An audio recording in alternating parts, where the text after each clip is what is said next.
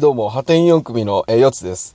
今回のはね、多分聞く人が聞いたらね、怒ると思う。怒られてね、当然というか、それは怒るわなって思うんだけどね、俺ね、アニメが好きなんだよね。好きなんだけども、大体ね、アニメを知るきっかけがね、同人誌なんだよ。ツイッターとかでさ、同人誌書いてる人のさ、アカウントフォローしてさ、で、それをね、見て、こういうのは今流行ってんだとか、今こういうアニメやってんだって、大体それで知るのよ。ね。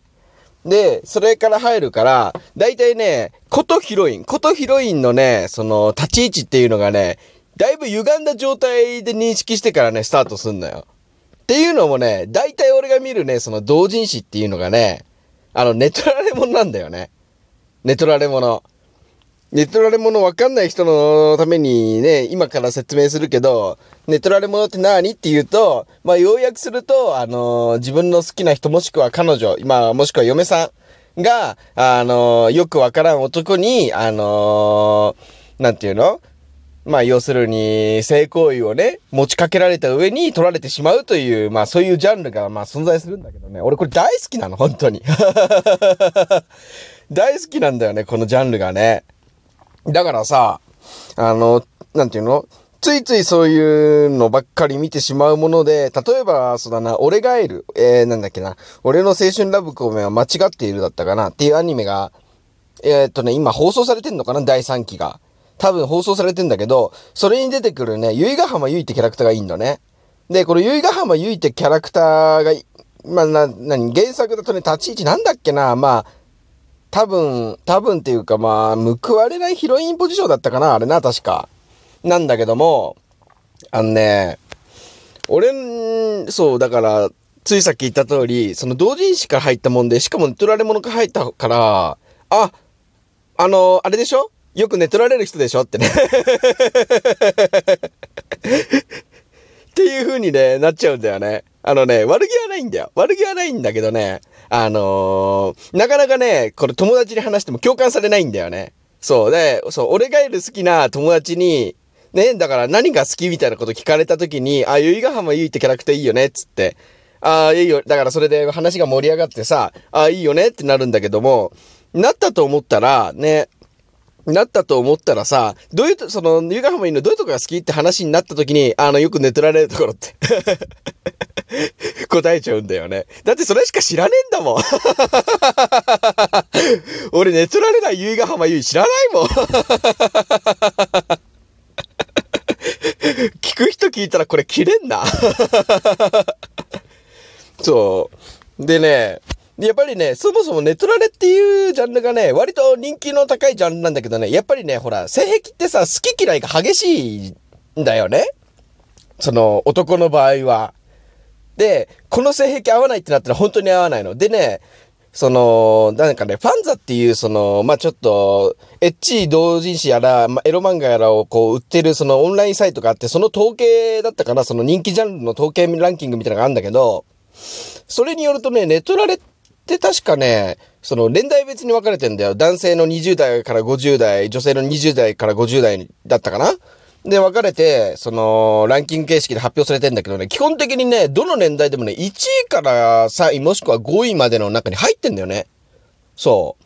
入ってるんだけど、どういうわけだか、少なくとも俺の周りにはいないんだよね、なかなか。寝取られが好きって人が。そう。だからね、なかなか話せないんだよ。寝取られについてよ。で、寝取られがね、好きじゃないっていう人っていうのはね、大体ね、本当に好きじゃないの。だから押し付けるわけにいかないんだけど、寝取られっていうジャンルをね、押し付けるわけにはいかないんだけどもさ、でもね、なんて言うんだろう、超絶反応がすごいんだな、本当に。押し付けるわけにはいかないとはいえ。だから、なんていうの？ひとたび、寝取られが好きとか、ね？もしくは、そいつが好きな、ヒロインのキャラクターの寝取られ本を紹介しようもんなら、もう、これひどい。本当にひどい。だよ。ね、これ。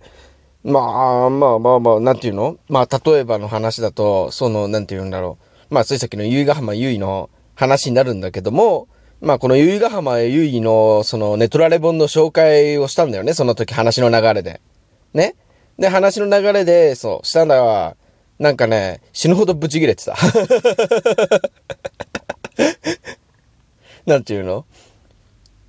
いや、なんていうのかな。湯川優衣はこんなことするようなキャラクターじゃないとか、なんかね、マジでキレてた。マジでキレてた。で、別にその、なんていうかな、言っちゃ悪いんだけど、俺が見てないから、別に由比ヶ浜優衣がどんなキャラクターでもぶっちゃけどうでもいいんだよね。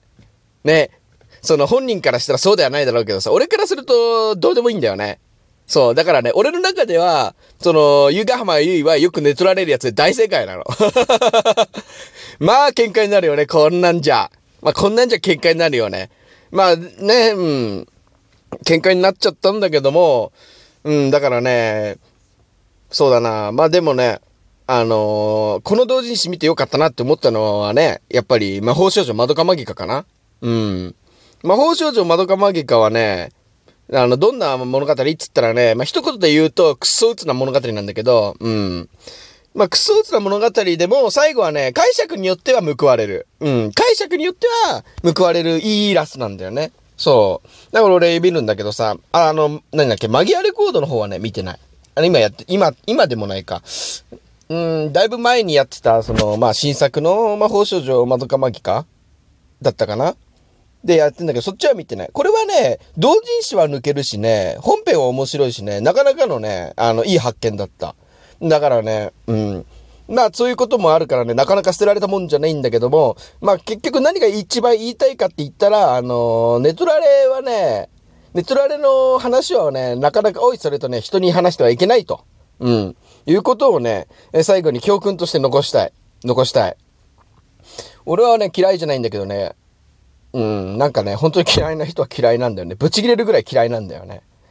そう。で、ツイッターで見るとさ、その、アンチネトラレの人っていうのをね、その、偶然見かけたんだけどさ、まあ、名前は言わないけど、やっぱりね、嫌いな人は本当に嫌いらしくってね、文句があるならね、漫画で書いて言えみたいなこと言ってたんだよね。その人はアンチネトラレだから、そのなんか、なんていうの？よくネトラレの代表者みたいな、そういうキャラクターがいいんだけどさ、その、とあるアニメのね、そのキャラクターが、なんか、ナンパ師相手に、その、喧嘩で勝ってるみたいな漫画書いて、で、そんなこと言ってたのよ。その、悔しかった、これが嫌なら、その、自分で、その、これを超えるネトラレ漫画を書いてみろみたいな。